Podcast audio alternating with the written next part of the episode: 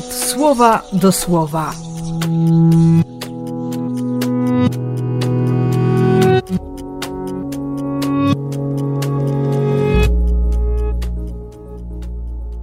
Dwudziesty drugi lutego, czwartek.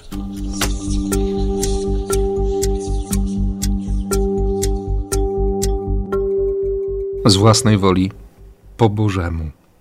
Od rana dzisiaj siedzę i, i myślę o tej Bożej i mojej woli, o punktach stycznych i o zbiorach rozłącznych. I w sumie nie dziwię się Piotrowi, który składa to wyznanie wiary, a chwilę później próbuje przekonać Jezusa, że Boży punkt widzenia nie jest właściwy. Sporo się jeszcze musiało wydarzyć w życiu Piotra, żeby, żeby zrozumiał, żeby zobaczył, żeby uwierzył. Przede wszystkim potrzebował Ducha Świętego. Potrzebował pięćdziesiątnicy i tej nowenny, właśnie tam, w wieczorniku, gdzie w ponad 120 osób modlili się o Ducha.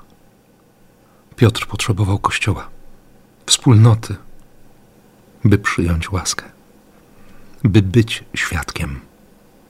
Piotr dalej potrzebuje wspólnoty, potrzebuje Kościoła, tak jak Kościół potrzebuje Piotra.